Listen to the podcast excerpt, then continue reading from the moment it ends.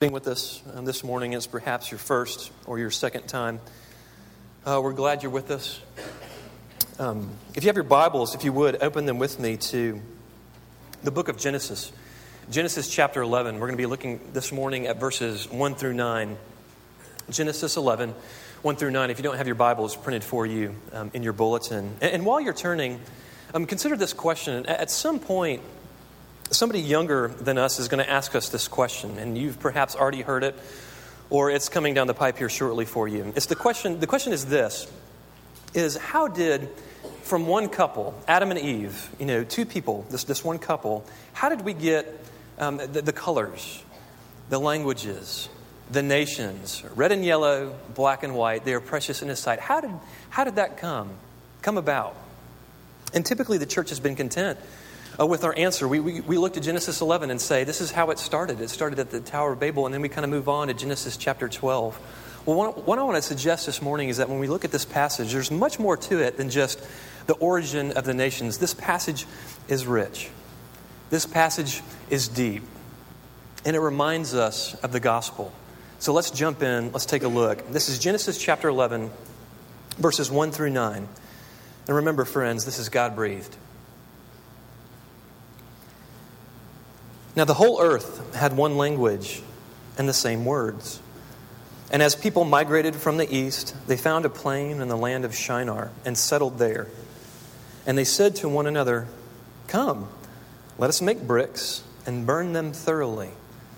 And they had brick for stone and bitumen for mortar.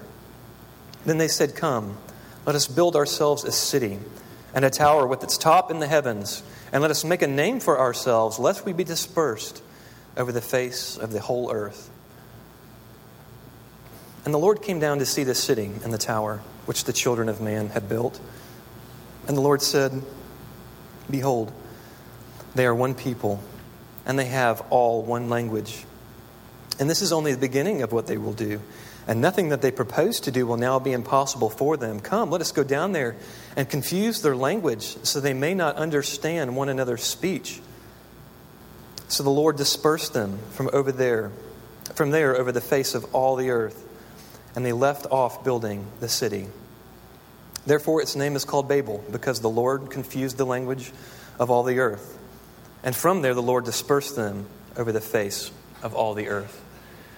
Let's pray now together. Spirit, most of us watched this morning as the coolness uh, of the weekend and the vapor in the midst uh, vanished at the appearance of the sun. It was foggy this morning, but now it's clear. And Spirit, we would ask you again for, for something very similar. A lot of us, we have, we have fogs in our eyes, in our minds, in our hearts, and we need something to burn it up and to take it away. Spirit, would you now take your word? Would you now reign over it? Use it let it be like a hammer to our hard hearts. Let it be like a fire that consumes our emotions. Spirit, feed us. Give us eyes to see. Encourage us through this gospel, we pray. In Jesus' name, amen. I feel like Rubio. Oh, last week, we celebrated perhaps um, the, the 50th birthday of probably the best basketball player that's ever played the game. Okay, Michael Jordan had, a, had his 50th birthday last week. So what? Well, ESPN, one of their senior writers, decided to follow, follow around this, this 50 year old. And, and here was sort of the heart of the article. The article is this What is a man 50 years old now? Um, what does a man do with a life after basketball? And it was quite a life. I mean, this man made a name for himself, not just in the United States, but all over the world. This man is known for his abilities to put a round basketball into a basketball hoop. Everybody knows who Michael Jordan is, right? And for a good reason. They won six national titles uh, with the Bulls. He was MVP five times. He was a scoring leader 10 times. On the All Star team, 14 times. He has a billion dollar shoe industry through Nike, and he was in Space Jam, right? This guy is known all over the world And this article asks when you no longer have the ability to play basketball, when you can no longer reach the rim, when you can no longer compete with people, you know, 20, 30 year olds younger than you, what is life like for you now? And I'll be honest, the article is very sad. It's very discouraging. He says, I'm, I'm restless. I, I have thought, I have pined, I have tried to figure out a way to go back and play, but I can't. And this is my paraphrase, but he's miserable. Basketball was his refuge. Now, I, I bring up Michael Jordan this morning not to slander, not to poke holes and say, don't be like him. The message this morning isn't to go home and pray for Michael Jordan. The, the, the message this morning is for us to look into our own hearts pray for ourselves and pray for Michael because what he struggles with publicly is something that we all struggle with privately. He's just doing it out in the open.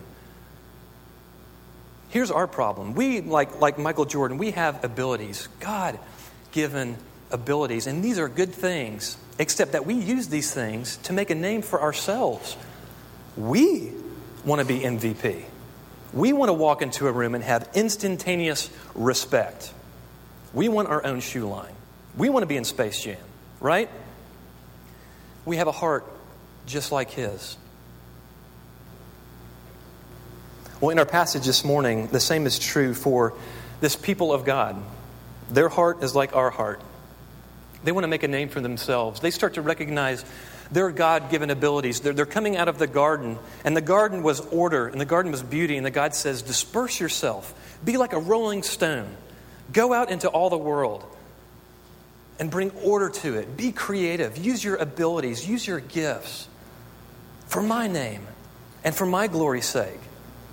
But what happens in this passage, what this passage tells us, is that they're not doing it for the Lord's sake. It says they're doing it to make a name for themselves.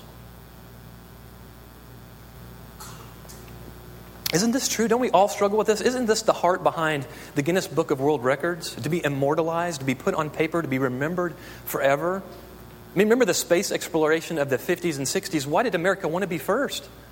It's because we wanted to be first, right? We all want to be the center of attention. We all want to leave a legacy. And so the question is, is what will God do with a heart like this? What will God do to a people who want to make a name for themselves and not make a name for God? Well, let's find out.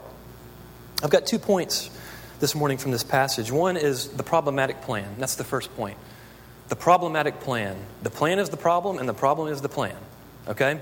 And the second thing is the Lord's response. How is God going to respond uh, in this type of situation? Okay?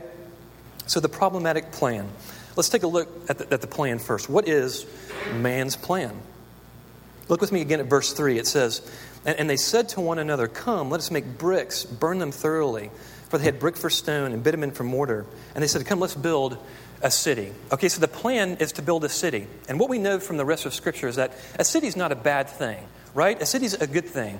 A city is a place where uh, people can be fortified, protected, right? Safe from danger. Remember, this is a people that's, that's leaving the garden and they're moving eastward and they're out in the middle of a plain. And a people that are out in the middle of an open space, they're vulnerable. And so they need to be protected. And so city's not a bad thing. In fact, um, Revelation chapter 21 talks about a heavenly city. The Lord says, when all things are said and done and this story comes to a close, its climax involves a city. That's what this New Jerusalem is it's a city.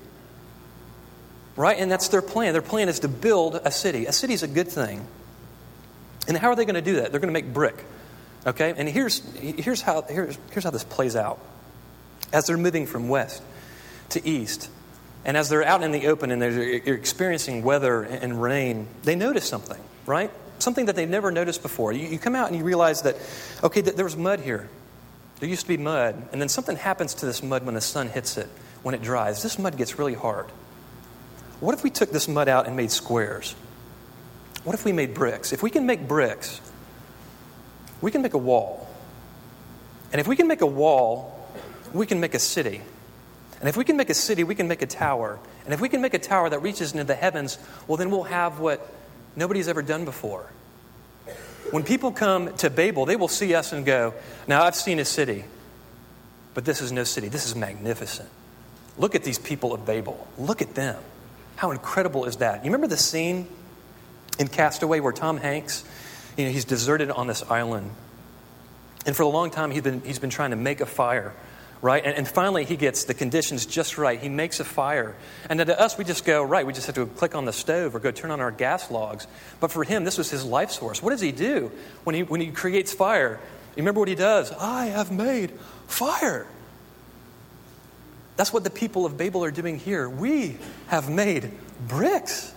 We have made cities. We can make a wall. This will be awesome. We'll make a name for ourselves because of this.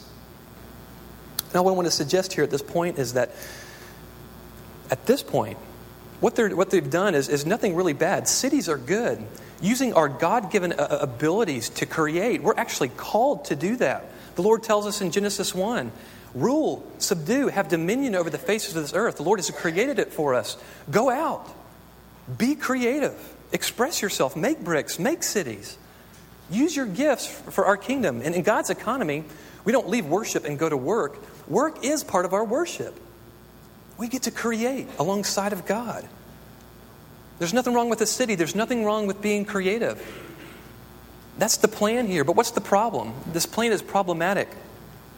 There's something wrong with it.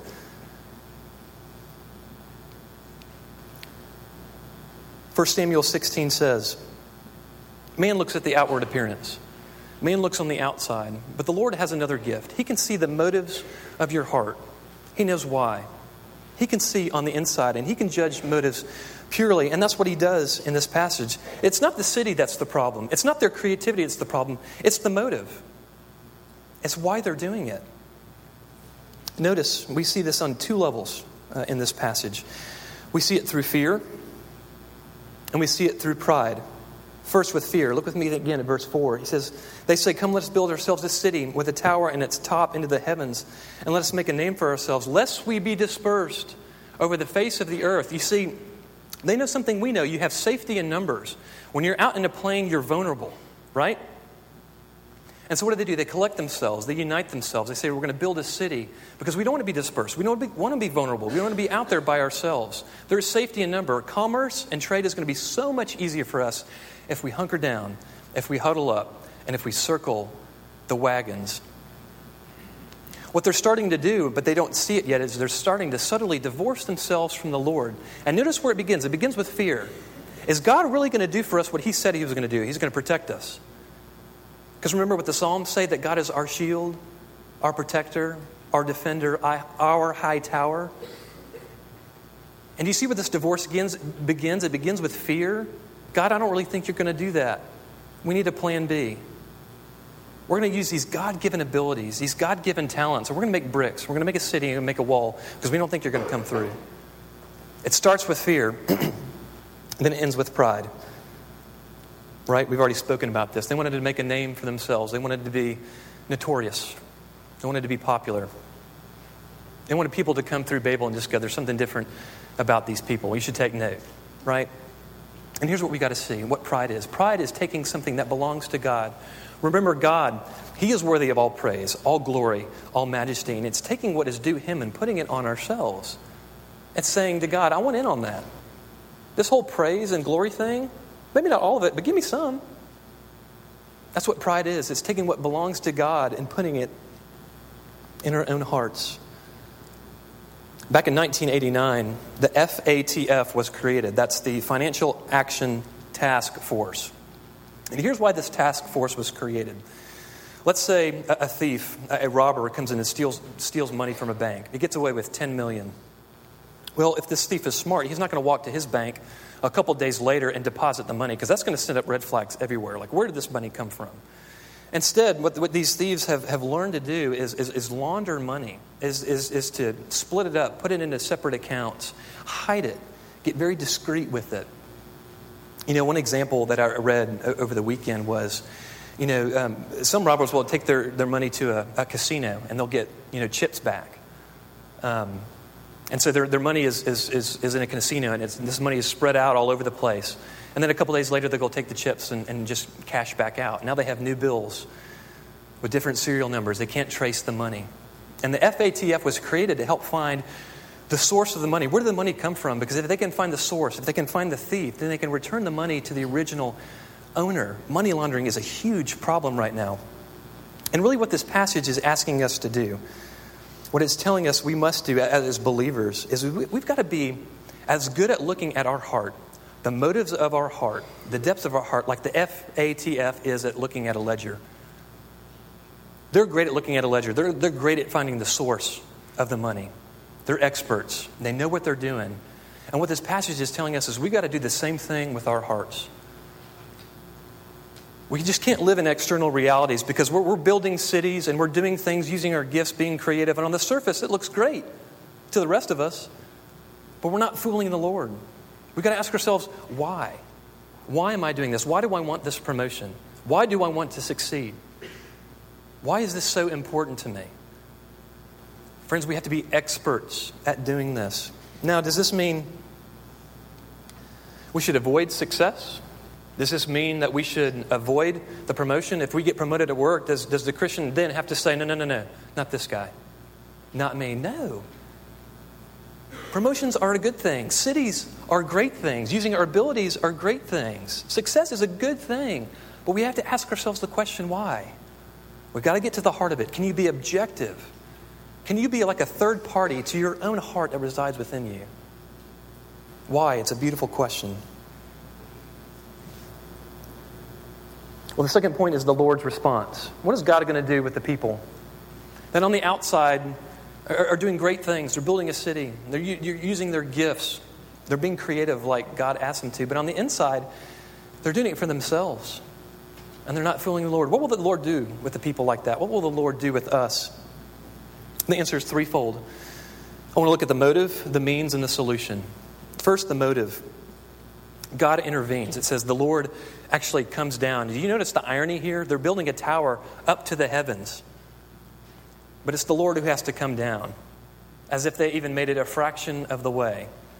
You cannot reach God, God comes down to you. God intervenes. Why does He intervene? Why doesn't he just kind of let, the, let this whole thing play out and just see what happens? You know, at other times, he's, he's caused lightning to strike and, he, and he's been vengeful in his wrath. Why does he intervene in the way he does? Why does he change the languages? And what we need to understand is these people didn't know the rest of the biblical story like we do. We have the rest of the Bible. We know what happens to cities that are built around people, that are built around egos, that are built around pride. What happened in Nineveh? We talked about this over the summer. This was a city built around a human ego. Look what we can do. Nineveh is gone. We can't find it. It has an invi- invisible expiration date on it. Anything that we are the center of, anything that centers around us, our ego and our pride, it disappears. Remember mighty Babylon and King Nebuchadnezzar, right? Oh, mighty Babylon. We can't find it either. It is gone. Why? Because man was at the center of it. What's happened since then, since, since Rome, Greece, Nazi Germany. Some have short lifespans, some have long lifespans, but anything that man is the center of expires, it goes away. And the Lord knows this. The psalmist says this, right? In 127, unless the Lord builds the house, the, labor, the builders labor in vain, right? Anything that we're the center of is going to go away. And they don't know that. And so the Lord intervenes. Okay, so he's not being harsh, he's not being severe, he's actually being gracious. He intervenes. Well, how does he do it? He does something very odd here. He, he changes one small little element their, their ability to communicate with one another. Now, you've heard the expression before the punishment fits the crime, right? The punishment fits the crime. Well, here, what's happening here is the discipline is going to fit the mission of God. And, and notice, notice what the Lord does. He just changes one element. He says, I'm going to I'm going to limit your ability to communicate with one another. And thus we have all these different languages and now all these different nationalities. And what did that do? That caused chaos. That caused disunity. In their insecurity and their fear, they said, let's huddle up. Let's find security in ourselves. And God says, no, I'm going to change your language. Your security is gone. But my mission to spread you out over the face of this earth to be like rolling stones. My mission will still be fulfilled. Remember, that was their fear, lest we be dispersed over the face of the earth. What happens after the Lord changes their language? They were dispersed over the face of the earth. When you can't communicate with someone, whether it be a spouse, a family member, a coworker, and you're not on the same page, what do you do? You, you end up going your separate ways. The Lord knows this. And this is the Lord's heart that God's people be dispersed over the face of the earth. He's, he's told us four times. Okay, this is Genesis 11. He has told us four times prior to Genesis 11 what his purpose is for God's people. Let me just highlight a couple. This is Genesis 1:22. Be fruitful, multiply, fill the earth and the waters in the sea. Genesis 1:28. Be fruitful, multiply, fill the earth, subdue it, have dominion over everything.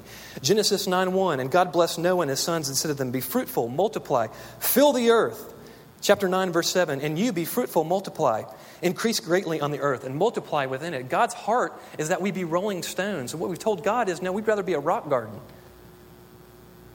We'd rather be a spiritual Stonehenge for people to come and just marvel and look at. But God's plan can't be thwarted. We can't stop God.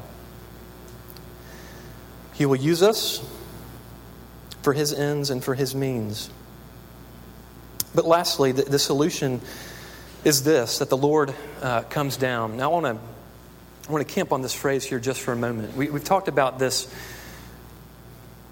this literary phenomenon called a chiasm in, in, Bible study before. I'm not going to explain what that is here, but what it, basically what a chiasm does is it, in, in a literary way, it points you to something very, very important in the passage. It highlights for you, by using grammar and literary structure, what the most important thing in the passage is. And for us, that's verse 5. This, this verse 5 is the hinge of this passage. And here's what verse 5 says just the first few words. First few words. And the Lord came down. This is right in the middle of the passage. What man does is before, and then the result of what God does comes after. But the one hinge, the one thing that this is all centered on is this one phrase God comes down. Now, I suggest to you this morning that these are the sweetest words for us to hear this morning. Let this be your balm, let this be your salve for this reason. Genesis 3. Remember what happens with Adam and Eve? They betray God. What happens? God comes down in the garden. He says, Where are you? He says, What have you done? Move on a little bit further. God's people have left Egypt. They don't know how to live, they don't know how to obey. And God says, I will help you. I will come down. And on Mount Sinai, God descends. He literally descends on this mountain and gives them the law. Now they're out wandering in the wilderness. They haven't come to Canaan yet and they don't have God. They don't have the presence of God felt. So, what does God do? God literally comes down in the tent of meeting and in the tabernacle and in the temple and says, I will actually dwell there. I will come down and dwell with you. What do we celebrate at Christmas? We need atonement. We need a paschal lamb. We need someone who is perfect to be sin for us so that we may be forgiven. And so, what is God's answer? God comes down in the form of a little boy. His name is Jesus. 30 years later, Jesus is crucified, he's resurrected. And he says, You're going to need some help. That power by which I did everything, uh, all my miracles, all, all the healings, the power that actually raised me from the dead is the power that I'm going to put inside of you. And we see that at Pentecost. And this power, which is the Holy Spirit, literally comes down from heaven to earth. And I've already mentioned the heavenly city. Which direction does the heavenly city come? It comes from heaven and it descends it comes down. Friends, do you see the pattern? Do you see the redundancy here? If there is a problem here on this earth, if there is something, if there is chaos, it's because of us. We're the common denominator here. But if there's a solution, if there's something that's going to bridge the gap between heaven and earth, do you see who's responsible for that? It's the Lord. The Lord bridges the gap between heaven and earth, and He quite literally comes down. There's no going up to Him, He comes down to us.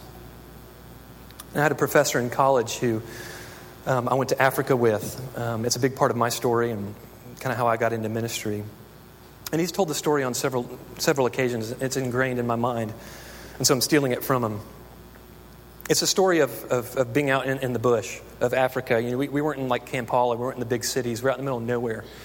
And so they don't have modern day amenities. They don't have, um, they don't have latrines. They don't have outhouses.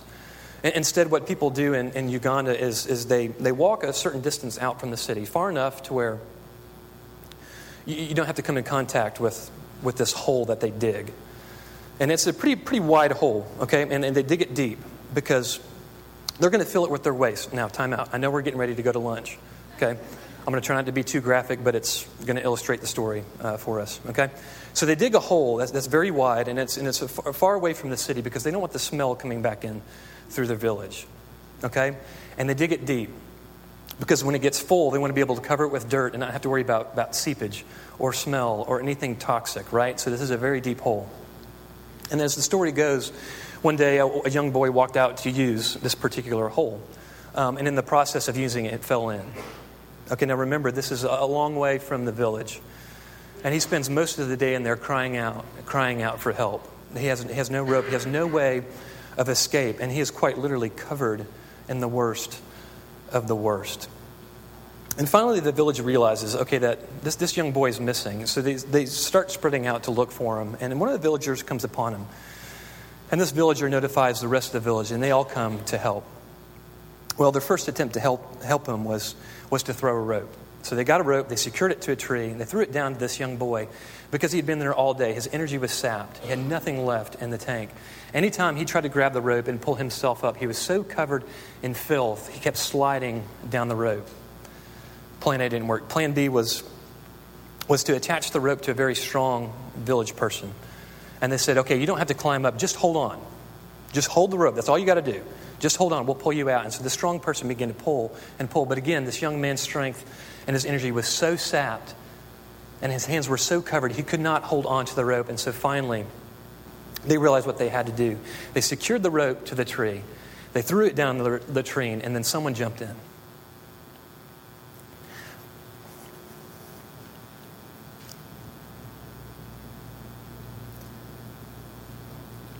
Friends, if we don't get this in our heads, if we don't understand this, this message of God coming down, if we don't see the gospel story here, we've missed it. Because of our pride and because of our ego, we want to pull ourselves up out of this pit and say, How did this happen? Because of this guy and this guy. I did it. And what the gospel tells us, what this story is, is that if there is a solution to the problem, this has got to come from heaven. It doesn't come from you. This grace, this mercy is a one way street. We're like this little boy in the pit. We have no energy to pull ourselves out, and God says, You need to be rescued. I will come down. I will enter the muck and the mess, and you climb on my back, and we'll get out of this by my strength and by my energy.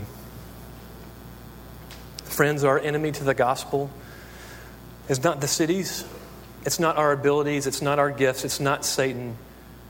Friends, the, the enemy to us understanding this and comprehending this and embracing this from the heart is our heart. It is us. It is our pride and our ego. The enemy is on the inside. I want to close with this. In the millennia since um, this story, this, this historic event, this Tower of Babel, Man has been laboring tirelessly to try to undo this chaos that we see here in Genesis 11, this pandemic chaos. Um, one commentator said, when you look at all the wars, when you look at the discord, when you look at the pain, when you look at the disharmony in this world, and you ask, where did it come from? He says, Genesis 11. It started on a small scale in Genesis 3 between two people, and then it exploded into the world in Genesis 11. Where did this come from? Look to Genesis 11. And we have, we have tirelessly and with all of our effort, we have since then, over several millennia, tried to undo this chaos. We thought, you know, after the Enlightenment, surely we'll be smart enough. We thought after the Industrial Revolution, we'll have the tools for it. And we thought after this generation, with the technology have, surely we can be at peace with each other. We can find harmony. We can find common ground. We can find something that we can all agree on, and all the wars and all the discord will, will stop. Surely, after many millennia, we could have this done. Isn't that the heart behind the UN, the United Nations? Isn't that the heart behind, at least economically, the euro? Is to bring this, this chaos to an end and bring harmony. How are we doing? How are we doing with that? It's pretty sad, isn't it? Well, what if? Hypothetically speaking, here, what if after Jesus was crucified and after he was resurrected, Jesus busied himself creating a place. And, and, and this place is, is, is pure. This place is, is harmony. This place is peace. There's no more tears, there's no more pain, and there's no more suffering. And, and it, it, is what it is because we're not the center of it. We're not involved with it. What if Jesus was busying himself creating a place like that? That's something we could all get behind, right? That's something we'd all connect championship and just go, okay, regardless of what you believe about Jesus, if that's what he's doing, I'm in. Bring peace to this discord. Bring harmony again because this world is rough. We were just praying for Sudan. There's no peace here. And friends, the good news for us is that He is. Now, in the Lord's providence, Brian is preaching on Revelation chapter 21 next week, which is the city of God. The city that ends all cities. And this city is perfect. This place is, is without pain, it's without tears, it's in full harmony. Why? Because we're not the center of it. Who's the center of it? Jesus Christ. What if He was building a place like that? Would you be in? Would you be excited about it? Friends, He is. That's how this story ends. And why is it perfect? Is because He is the sun, He is the moon, He is the stars. It revolves around Him, and it does not revolve around us. You may say, okay, that's, that's great. Um, that's a little too good to be true. You, you think, you're thinking skeptically. I want you to consider one more thing before we close. Um, it's an event in Acts chapter 2. and We call it Pentecost. Um, and, and the author, you know, as Luke is, is, is going through Acts and, and, describing what's happening at this time in the history of the church, he goes to um, great lengths to communicate that while at Pentecost, um, it's not just the disciples who are there, but there are people from different tribes, different tongues, different languages, different ages, different stages and walks of life, different religious backgrounds. I mean, go back and read Acts chapter 2 uh, today at some point. And notice just that awkward feeling of why is Luke going to the extent that he is to describe the different nationalities that are present in Pentecost? Here's why. Because remember what happens the Holy Spirit comes down and descends, and it gives them this, this spiritual tongue. We don't know exactly what that is. But the people who are there, these people from all different walks of life and all different, different nations, you know what they say? Why am I hearing the good news in my own tongue? Why am I hearing this from someone who is not of my nationality? Why are we all getting on the same page here? And what I want you to see here is, is when we look at Revelation 21 next week, that is the apple pie that God is creating for his people. But in Acts chapter 2, Jesus quite literally takes that pie and puts it right on their nose and goes, Smell this. You see that harmony between you and that person that you've never seen before that looks entirely different from you? That one language, y'all are becoming one, you're becoming one together. You, you smell that? Oh, that's coming. But this is just a taste. It's coming.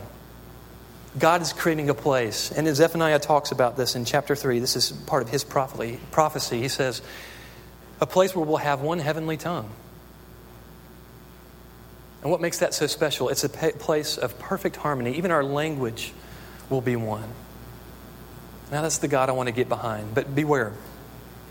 In Acts chapter 2, there is a group of people that when they hear this, and when they see this, and when they see this harmony, when they see this Babel undone, when they see the chaos of Babel beginning to unfold, they just say, ah, they're drunk.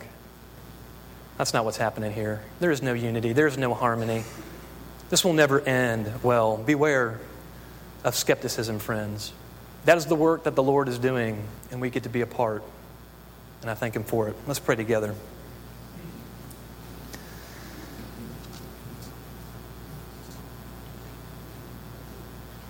Again, Spirit, we would ask for, for eyes to see, not other people's hearts, perhaps our family or, others, um, but give us the courage to look at our own well and thoroughly. Perhaps, like never before, grant us a spirit of honesty, vulnerability with ourselves. And, Spirit, if it be your will, help us to see ourselves as those who are. Who have thrown ourselves into the pit and made a mess of our lives because of our pride, because of our egos, trying to make a name for ourselves. And, Spirit, there are some who need to be rescued today, perhaps for the first time, and we would ask on their behalf do that very thing rescue, reside come to abide within the hearts of your children, both now and forevermore. Amen.